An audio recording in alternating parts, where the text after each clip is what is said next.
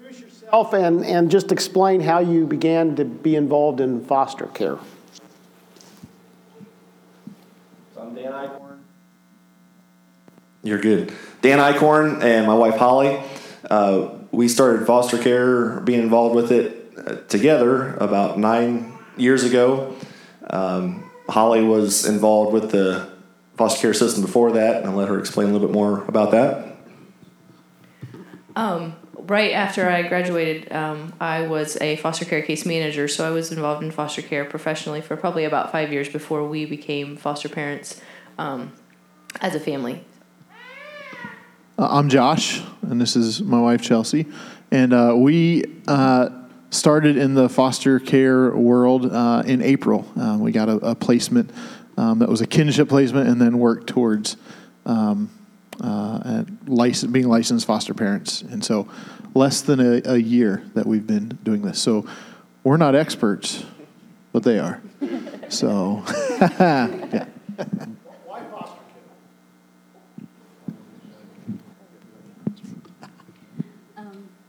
Well, honestly, it's kind of changed for us um, since we started this for this journey. Um, initially, we um, when Josh and I first got married, um, we always kind of talked about adopting, um, but then just with the with the cost of adoption, I started looking into um, foster care, and um, so I just. Uh, started reading as much as I could read. I joined every foster care support group online that I could.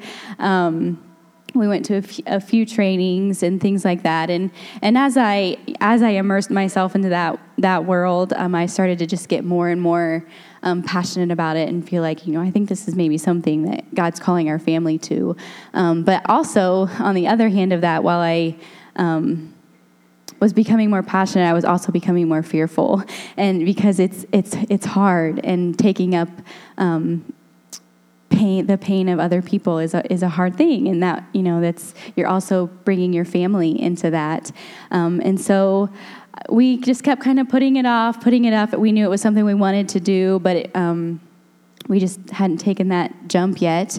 And um, one day we got a phone call for a kinship placement of four children, and we, we had not started our classes yet. We had not, it wasn't really on our radar at that point. Um, but with a, with a shaky yes, we, we said yes.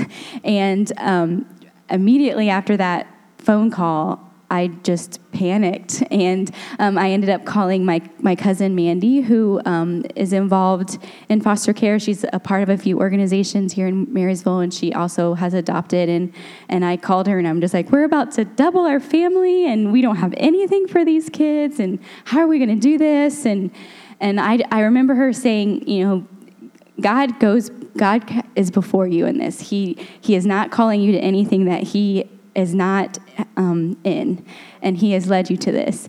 And so um, we got off the phone, and she with just all of her connections she had, within a couple of hours, she called me back and she said, We have meals for you lined up. Um, I have a few people that have beds for you. I will bring that over. I have gift cards for you. And she, all of that within a couple of hours. And we, we did not know any of these people. And it just, um, we were in awe of how this community just kind of wrapped around us. Um, and so, uh, I don't know, being the rookie that I, being the rookie that I am, I, you know, all of this was in motion, and we were on our way to get the kids. And the social worker um, called us and said the judge has given mom a continuance and so they'll be staying um, in the home with mom. So then i had to call mandy back and say i'm sorry this isn't this is happening. Um, but but through that it told us a couple things. One um, we were not alone in this. There was a great community that you know strangers that we did not know but willing to um, kind of wrap around us and wrap around the kids that we bring in our home. And also that maybe now, maybe now is the time that, you know, God was kind of telling us, hey, I have this for you now. And so we went ahead and started our classes. And um, through that, that's kind of when um, my passions changed a bit, um, just in that um, we we started to develop a heart for the families of the kids um, that would come into our care, um, and realize that you know it's not always ba- it's not always black and white. It's not always that. Um, you know, sometimes it's really good for families to be reunified, and if we can be a support in that, um, then that's something that we're really passionate in doing. What's a, tell, you use the phrase kinship. Why don't you explain what the difference is? Sure, yeah. So, kin, so kinship, um, usually it can be family member or um, for us it was just like a friend of a family. And so um, they, that's ultimately what they always want is the kids to be with family if they can. So um, a kinship placement, um, they're not, they're in the foster care system, but you're not getting um, kind of the supports that come with with the with the foster care. And you, and you don't you also don't have to be licensed at that at that point. It's um, so um, yeah. So that's kind of how we started. Um, so my um, we have a lot of the same why um, because we're married and that's what we do.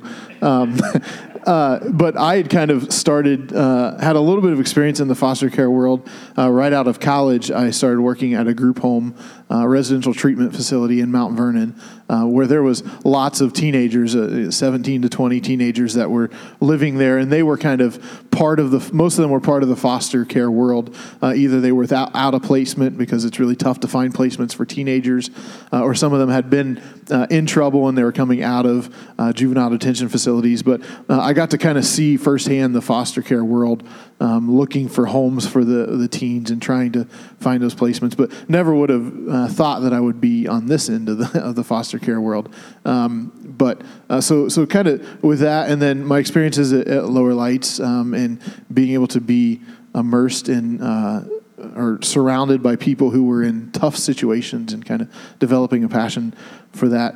Um, and to be honest, I, I, didn't say this first service, but um, I think one of the whys for me was because I needed something. I needed God to call me to do something that made me really uncomfortable, like something that was not easy to do. Um, and so, you know, it's it's easy. Not not that it's easy to do youth ministry, but it's that's what I'm that's what I do, and that's what I'm comfortable with. And so, it was kind of a, a passion for or, or a longing for God to make me do something that would stretch me and cause me to be uncomfortable.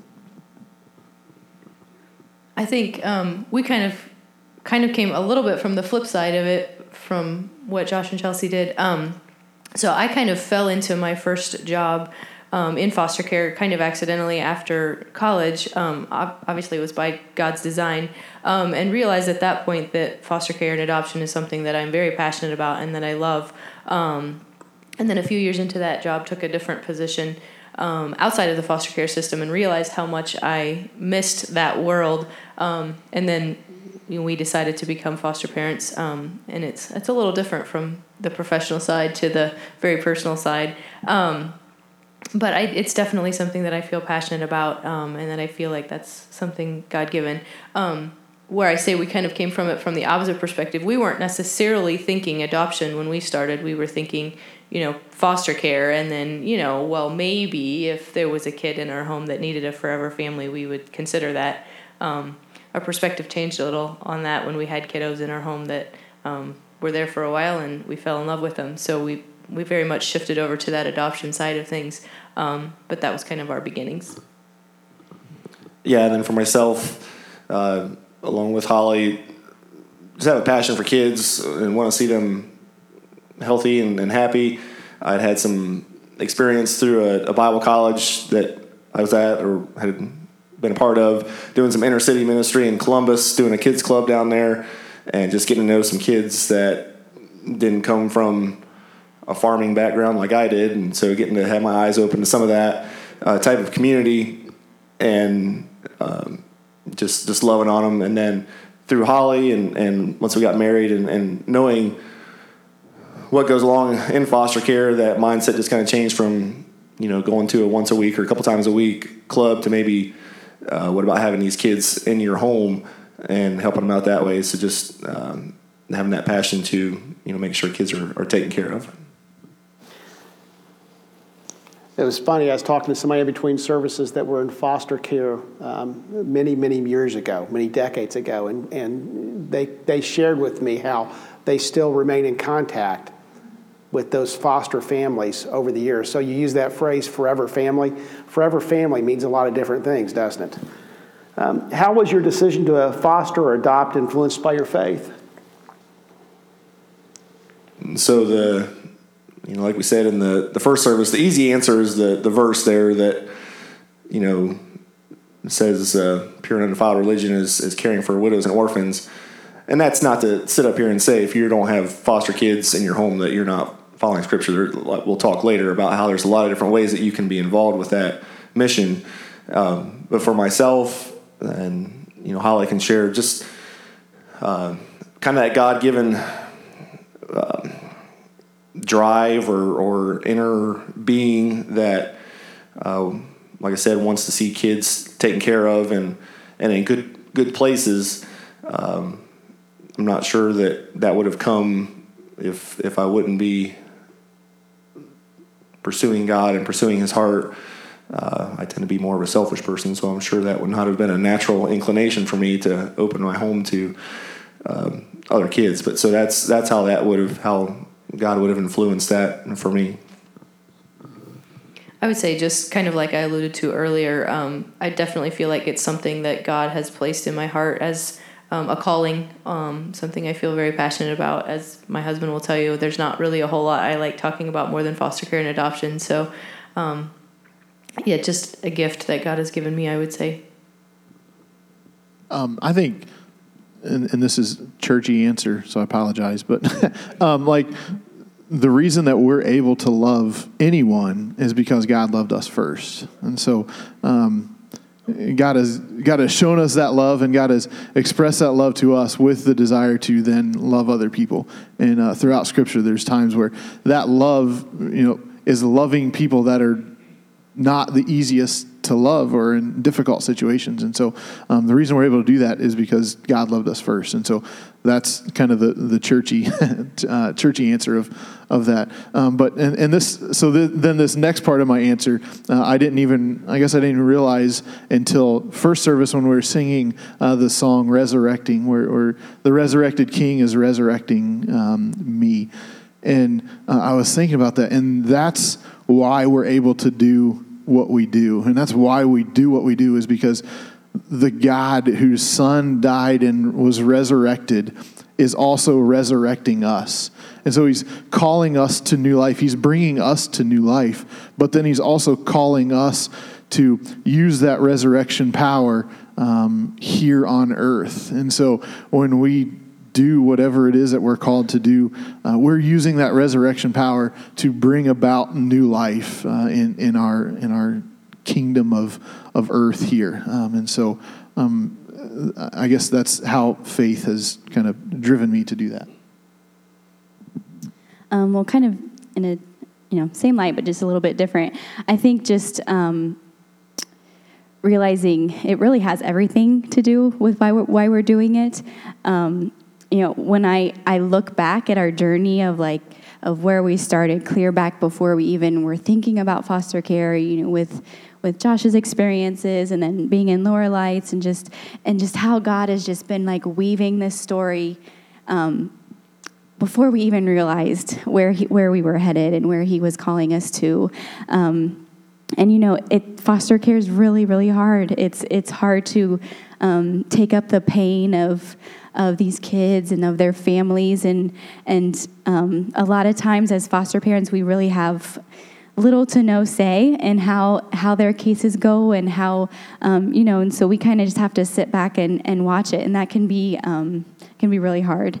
And so I remember with our, with our first um, placement when things were kind of getting, um, decisions were being made of what needed to be happening. And I was just, um, you know, the, the mama bear was kind of coming out of me and um, maybe shouldn't have been. And, you know, it, it didn't matter, to be honest, whether my mama bear came out or not. But I just really remember thinking, like, is this even for me? Like, why are we putting our family through this? Are we even, you know, is this even what God is leading us to? And I, um, I came across a devotion that that day, and um, they, they were talking about how. Um, even when there's fear and doubt, um, you know, calling is, is rarely simple. And um, even if I fear and doubt, that doesn't change the validity of the calling. And um, God does go before us in this. And even though I love those kids and I want, I want the best for them, God loves them that much more. And so um, I guess I would say, like, with, with my faith, that's what keeps us going and keeps us um, wanting to do it again is realizing that really God is holding the story. It's, it's not us. What are some lessons God's teaching you through these experiences?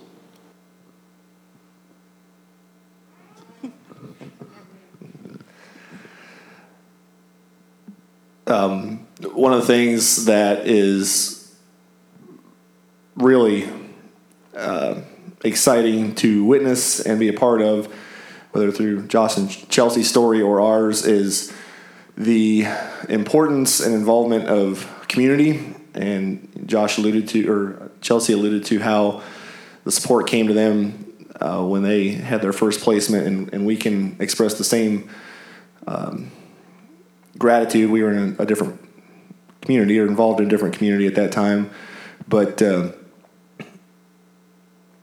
yeah, just just seeing the body uh, come together to support a family that is opening their home to uh, other kids, to another family, and being involved that way. Uh, but for me, myself, the by far the biggest thing for me being involved with foster care that, that has been very eye opening for me uh, when when the kids came into our home and you know I didn't know them from I've never seen them before was had zero connection to them but just this uh, uh, Chelsea referenced the mama bear but this this papa bear this puffing up of I'm going to be this kid's protector. I want to show this kid love. I want them to know what love is. And I you know just this shadowing them with with my wing. And if I, as a human, uh, with all my faults, can do that, how much more does God see that in me? And even as an adult, a married adult, that was a very eye-opening experience for me um, to to experience that myself and to have that have my eyes open that way. That uh, that is the way my heavenly Father sees me. I think I would say for um, myself personally is just that that kind of complete reliance on God. Um, not that we don't need to have it in so many different areas of our life, but I think just being in the foster care system and um, and feeling as powerless, I think, as you do a lot of times in that system as foster parents, you don't really get to make any decisions. Um, so you have to trust in God, who who is all powerful and who does control everything. Um, and just to know that as much as you want the best for these kids and these families, um, God knows them and loves them even more than you do, and He has more power than every judge and caseworker out there, and He can He can um, make things right, um, even when sometimes it, it, doesn't seem like exactly the way we want to see things. Um, but just to to have to rest in Him and know that He is in control because you really aren't. so. Yeah, I, I think just um, the he's I've just really been learning like what it means to love, and um, that maybe my way of life isn't the only way of life, you know, and um, it's not always it's not always cut and dry. Um, when we, when we got our this is a small example, but when we got our first placement, um, they would only they would only sleep all the lights on, TV on. Um, on the couch, would not go in, in the, the bedroom. And like I was reeling for weeks. How am I going to get them in a bed, in the dark, in a bedroom? And it was just like, how, how am I going to fix this? How am I going to fix them? And I, I think, you know, even though that's a small example, I mean, there have been lessons through that, but I think I just realized that, you know, my, my job is not to fix them and to put them in my box of how life should be. Um, and really, what what we're called to do, you know, as in foster care, but really with people everywhere is is not to fix them and not to put them um, where we think they should be, but just to sit in their situation, and that's it. Just sit and love, and you know, change change comes from from that. But I think just you know realizing that.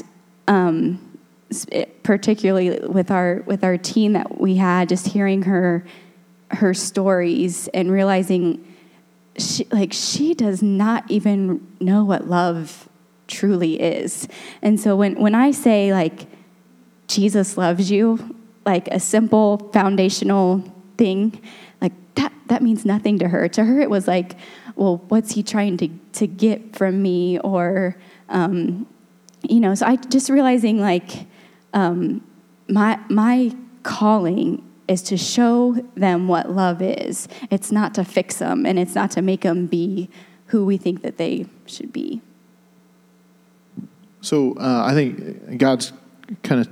I've, I've come down to two things that God has been teaching me. Uh, first is when we we're, we're, called to be compassionate people and, and, live a compassionate life, and when we do that, um, uh, the I think the concept of compassion is that we're not we don't do things from a distance. Like when we're called to be compassionate people, we're, we're not called to uh, love them and, and care for them from a distance. Like, you know, we'll pray for you or maybe we'll send money.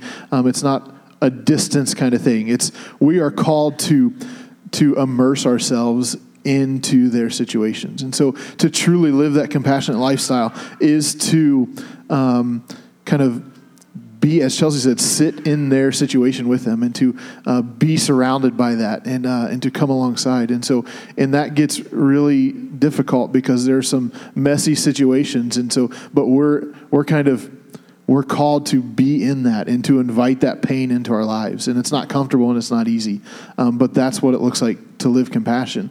The, the second thing um, that God's been teaching me um, it's actually kind of a, an aha moment I had in the shower this morning. so uh, I, I, hadn't been thinking about this until till then. Um, so. Um, and it's kind of exactly what Dan was talking about the importance of community and God's people um, surrounding other people. And so, this kind of the reason it hit me this morning is because, uh, so we just got a new foster placement uh, last night. We got we got two little babies.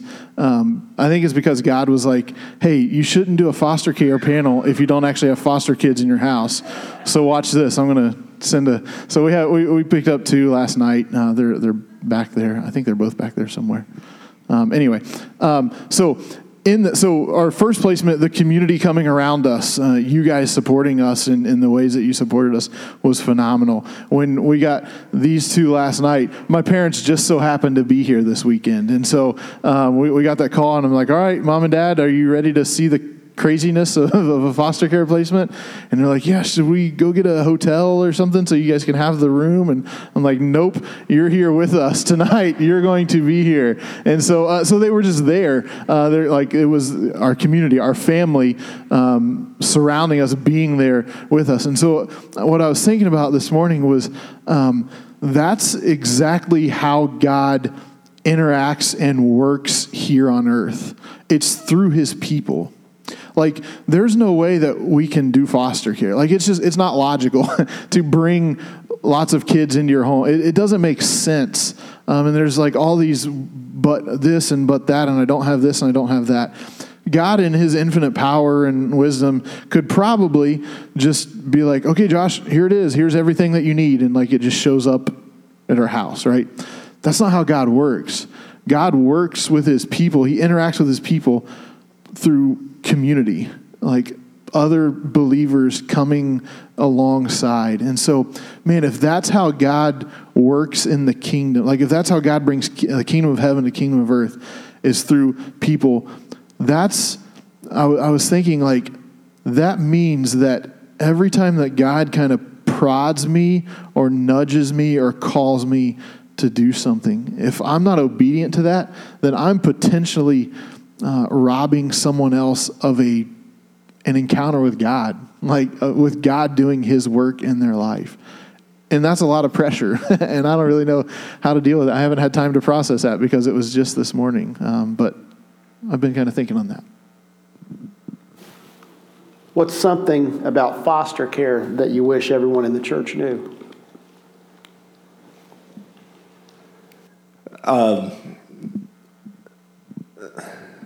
It's like you come up with a different thing every every day, and then you wish I wish everybody knew that how that worked.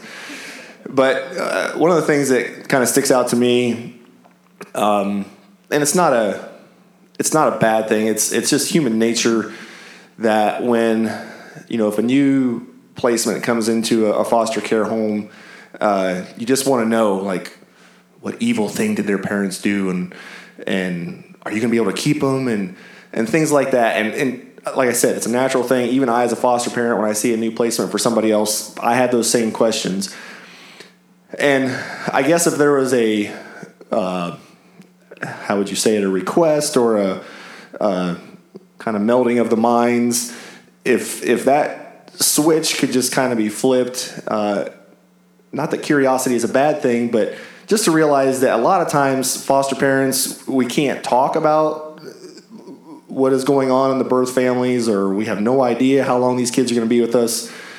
There's we don't know how many examples of us or our friends where oh this is just going to be a, a two month placement and it turns out to well they're adopted three years later or whatever. But foster parents don't know if kids are going to get to stay. Uh, a lot of times they can't talk about the situation, and just understanding too that just because a a child a sibling group has been removed from their home, it's not that they were getting beat or uh, molested or something like that. There's there's a lot of different reasons that kids can get removed uh, from their home. So it doesn't mean that their parents are evil people or you know anything like that. And so I guess if you, if if that mindset could just be kind of changed to oh, what's going on here too? How can we help? What can we do to support you? And and what do you need uh, with this new addition to your family?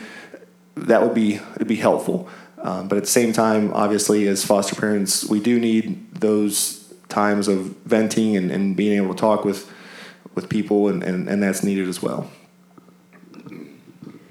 I think, um, I, well, I agree with that, but I can't think of anything else to say about it. So um, I think just in addition to that, um, knowing how much those, what might seem like little things that you do to be supportive um, how much they mean and how important they are. Um, you know, it might seem like no big deal to take dinner over when somebody's got a new placement or something like that. Um, but when you're in the middle of that and the chaos that that can be, um, it's huge.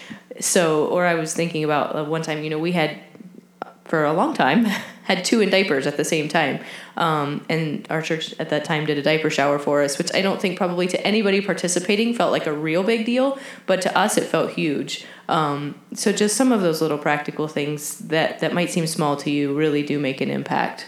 So, um, so I would I would say uh, kind of the understanding, or maybe it's the misunderstanding of uh, just that that assumptions that if these kids are in foster care, like man, these parents are really, really bad. And so there's that kind of misunderstanding that I would, um, I would encourage, like, that doesn't, that's not necessarily the case. Um, there are so many factors that go into this, and it's never like an easy solution. Like, just if they just get a job, it's never that easy. And so there's so many things that, that go into that. And so, um, kind of understanding that they're in this cycle and it's very difficult to get out. And it's um, so there's that. What, what, I would also say is um, all of the kids that are placed in foster care have experienced trauma of some sort or another. Um, just there's varying degrees of that, and so but just being removed from your your family, your family home, and placed in another home is in and of itself trauma. And so every um, foster child is, has experienced trauma. There's obviously great, even far greater degrees of that, that trauma. I say all that to say that that trauma um, kind of directs the way that we parent the kids who are living with us. Uh, so we have to go through all this like trauma informed care um, that it kind of teaches us how to, to parent these kids. And so um, so for us as a church, sometimes that looks it, it, the way that we would parent our foster kids may look a little bit different than what you're used to, and what you would do with your own kids. And to be honest, it's different than what we, what would be our natural um, leaning to teach our kids. So there may be times when you see us uh, parenting our kids, our foster kids, and it it's and you're like, man, if that was my kid, I would do this or I wouldn't let him do that. And we get that, and maybe we agree with you. Uh, but because of the trauma, and sometimes we don't even know the trauma that they've been through. But because of that trauma, we have to do things a little bit differently. Um, and so, just the example I gave in first service was where our first placement was a teenager. And when she came to church, like sometimes she would sleep and she wouldn't dress up, and you know, it was just kind of a, she was here. Um, and you know, if it was my kid, I would, you know, I'd say, "Come on, you, you wake up," or you know what I mean. Like, uh, there's things based on that on that trauma um, that we do a little bit differently, and it may cause you to question why, and that's okay. But I guess we would just maybe ask for grace in that and don't think that we're terrible people. Oh, I took yours? Sorry. what would you tell someone who's considering foster care? What would be your advice? I threatened I was going to say run. and that comes from um, just our foster care story, and it's it's too long to go into here. But that I say that jokingly. Um, foster care, like you've probably understood or know, uh, whether from us talking or from people that you know, it's uh, it's messy, and it's like everyone has said. As foster parents, it seems like you have the least input into what is good for those kids and that is that is hard when you've got uh, kids, a kid, whatever it might be, in your home that you've been caring for and, and loving on, and it just seems like the system is sending them down a road that is just not healthy for them. Um, so I guess what I would say to anyone that is considering foster care is um, number one, sit down and count the cost of what that is going to involve for you. Um, I think we know a few couples that maybe they see a video like this and it breaks their heart and they just want to be that hero that comes in and swoops up kids and, and helps them. And that is awesome. That is great. That's, like I said, it's part of our passion, what we want to do. But it's, it's a whole lot more than that. There's a whole lot more involved uh, when you start dealing with um, the system or with potentially birth families and, and things along that line. So just you know count the cost, but at the same time know that it is uh, it's it's beyond rewarding. And um, Pastor mentioned you know another family that said years later, kids or families that they were involved with and helping out, there's still connection there. And I know for ourselves, after our first placement, uh, it was just a little girl that she was three months three months old when she came with us, and, and it was a great reunification, and um, we were able to stay in contact. And so months later, a year later, we would go every I don't know every other month or every three months and go pick her up and and bring her to our house for a weekend. And from three months, she was only with us for a couple months until she was a year and a half. When we would walk in that door, her face would just light up, and you wouldn't think a, a three month old would remember you like that. And that was just you know even now it just gives me shivers of of that kind of thing. Um, now granted not every story turns out great but those kids if they were in your home for any amount of time they have something to go back to. They know uh, what what love is they know what care looks like and and hopefully they can implement that into their life as they as they get old and start making their own decisions and, and aren't uh, moved around by the, the system. So foster care is well worth it. Um, and I, like I said, even if even if you don't get into that personally by opening up your own home, uh, find other families who are and and help out with babysitting. You know, get yourself approved for you know being an approved caregivers for them so that you can.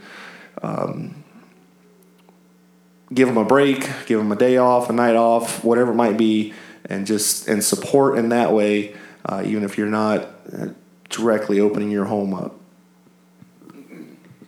I think I would just say, um, you know, it, it seems like a common theme that whole, you know, it would be hard. It's it's what if I love them so much and they left, and and I don't negate that. I think that's a common theme because it's a very real issue. Um, and so I've, you know, I've processed through some of that myself and have had conversations with other people who have done it. And I think one of the most um, powerful things that was ever stated to me was from somebody who had who had done this for a long time, and she said, you know, when you when you have a child and you care for that child and the child's family, um, and that child leaves, your heart breaks because it is a loss for you, even though it's a gain for them potentially to be returning to the, you know their family of origin. Um, it's a loss for you. But she said, if you let God take those pieces of your broken heart and put them back together, at the end of it, your heart will be bigger than it was before. And I thought that was incredibly powerful. Yeah, I guess I mean practically, I um, you know we've talked about the community and how important it is um, to have a community um, to support you. Um, uh, so I would say you know start building that community, but um, also I, I think you know it's never easy to to step out of your comfort zone and um, you can find a million re- reasons why not to. Um, but I, I, guess I would say if you have an inkling, if you if you feel like God is is maybe calling you to that, um, you know, put put your yes on the table and listen to to those prods. You know, you know, we, we've kind of talked about. Um, every situation, almost every situation, did not come at the time that we expected it to, and um, kind of, you know, caught us off guard, including the one that happened last night. Um, but God, like God was opening doors every single time that we were willing to put our yes on the table. And sometimes I had to just sit. I had to just sit back um, and let Him work. But I think just um, just listening to the prods and acting on those prods um, and taking those little steps of obedience. I would say if you feel like it's something uh, that, you, that you may be interested in, then I would say do something about it. and so, uh, what I mean by that is, I tell my teenagers all the time if they are feeling like God is calling them to do something, then now is the time to kind of test that and try it. So, like if you're saying, I think that God may be calling me to be a teacher, then I will tell my teenager, you need to get with Pastor Kim and like help teach one of the, the kids' Sunday school classes. And you may find out that you hate kids. And, and teaching is not for you. um, kind of the same the same with if this is something that you, maybe God is calling you to do, do something to kind of say, like Chelsea said, the, the small yeses uh, to kind of test the waters start going to training. You may find out it's not what God is calling you to do, and that's okay. Um, but I would say do something. And uh, shameless plug for our organization. We're all with the Buckeye Ranch, and so if you decide to, you can go there and drop one of our names as references, and we'll get some benefits from that. Did you get a, did you get a Just bonus kit or something? Bonus kit, you? yes. two for the price. Yeah. So, so, and I appreciate that you've all used the, the phrase "called to" with, with the understanding not everybody's called to do this. Uh, but but if you if you don't feel called to do this, but but but you still want to help, how how can you help if you don't feel the call to have uh, foster kids actually staying with you?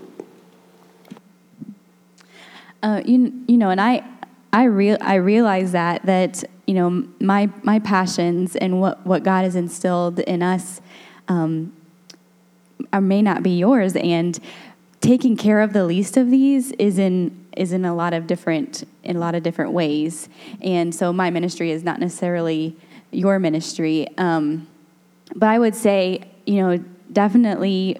Um, being a support to other foster families. I mean, you you all were a great support to us um, when we got our our first placement. Um, you know, we had cards and gift cards and and I mentioned there was chocolate on my front porch and um, you know just words of encouragement and that you know that that's a big deal. I mean, people offering to babysit. There are there are quite a few appointments and meetings that come with um, taking in, and that really it relieves the burden, and it and it does it does make a difference.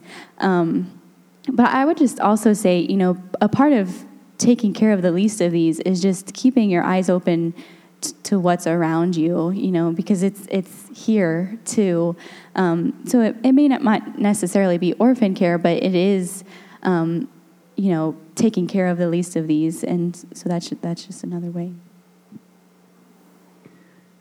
I don't know if I have really anything additional to say, but yeah, just kind of tag team on that. Like, we we might not all called to all be called to be foster parents, but but that is a biblical mandate for everyone. Is um, you know to care for the least of these, and I think probably we're all doing that in some way um, as people touch our lives. So, but yeah, just the support um, that kind of that community surrounding people who are in the middle of foster care, like we've talked about a lot of things, is is huge.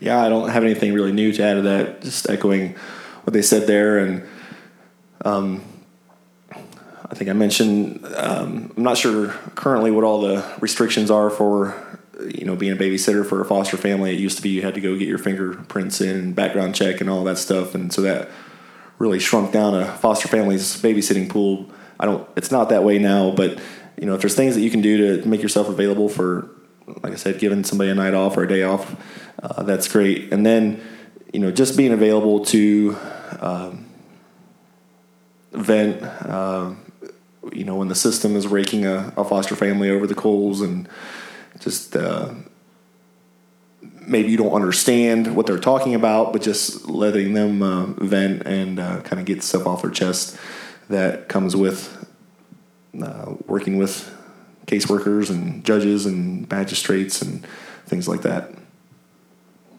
So uh, I'll I'll wrap us up here with, with just my uh, additional. How can you be involved? Um, there are. I forgot to. I forgot to bring it. Paul, can you hold that up? Um, we have some good job thank you um, this, is a, a, little booklet. It's just a prayer guide for foster care. And yeah they're on the table out in the uh, in the foyer.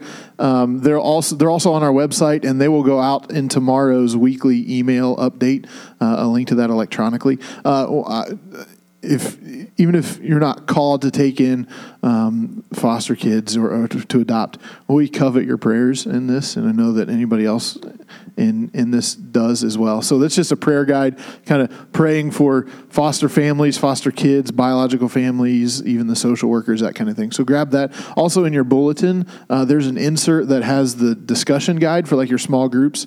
On the back side of that, and then like the the last two thirds of the back side uh, are just a list of a bunch of different resources, uh, volunteer organizations that you can be involved in foster care. Um, so I'd encourage you to check those out. Uh, the one thing I would I would also mention that I did I forgot to say in, in first service one of the biggest kind of needs in foster care is people to invest in teenagers, uh, foster teens, because uh, they age out of the system and then there's no longer support for them, and so they're kind of just thrown out into real life. And uh, and so I think there was a statistic on the video about. Um, uh, higher crime rate and that kind of thing. Uh, Union County actually does some things with, they're called wraparound cases where you can be a part of this teen who's about ready to uh, age out of foster care. They're a wraparound team to help make sure that they're successful. Um, so they're, they're always looking for people to do that. So check out that, um, the, the list on there, grab your prayer guide. Um, and, and I think that that's it. So would you guys, I don't want to ask for applause for myself, but would you guys clap for these three? Um, so thanks, guys. Thank you guys for listening. We're going to close with a song, so you guys can go ahead and, and come up here. Um, yeah, you guys can go ahead, uh, have a seat. So we're going to close with a song called "So Will I." Um, and so Amy sent this song to me last week and, and just said, "Hey, what do you think about this for kind of a closing song?" And I was listening to it, and in the in the song, kind of it talks about all that God does and who God is and how He breathes life into to the earth and He cares for uh, for His creation and the mountains will cry out to God and so will I. Well, the song kind of culminates with uh, talking about how God cares for every single person here on earth. He cares for, values, and loves them. And uh, regardless of their circumstance and their mess, He loves them. And so then the, the song is kind of, So Will I. If that's who God is, if that's what God does, if He cares for each person, then so will I. And so ultimately, that's why we kind of do what we do um, in, in foster care. So.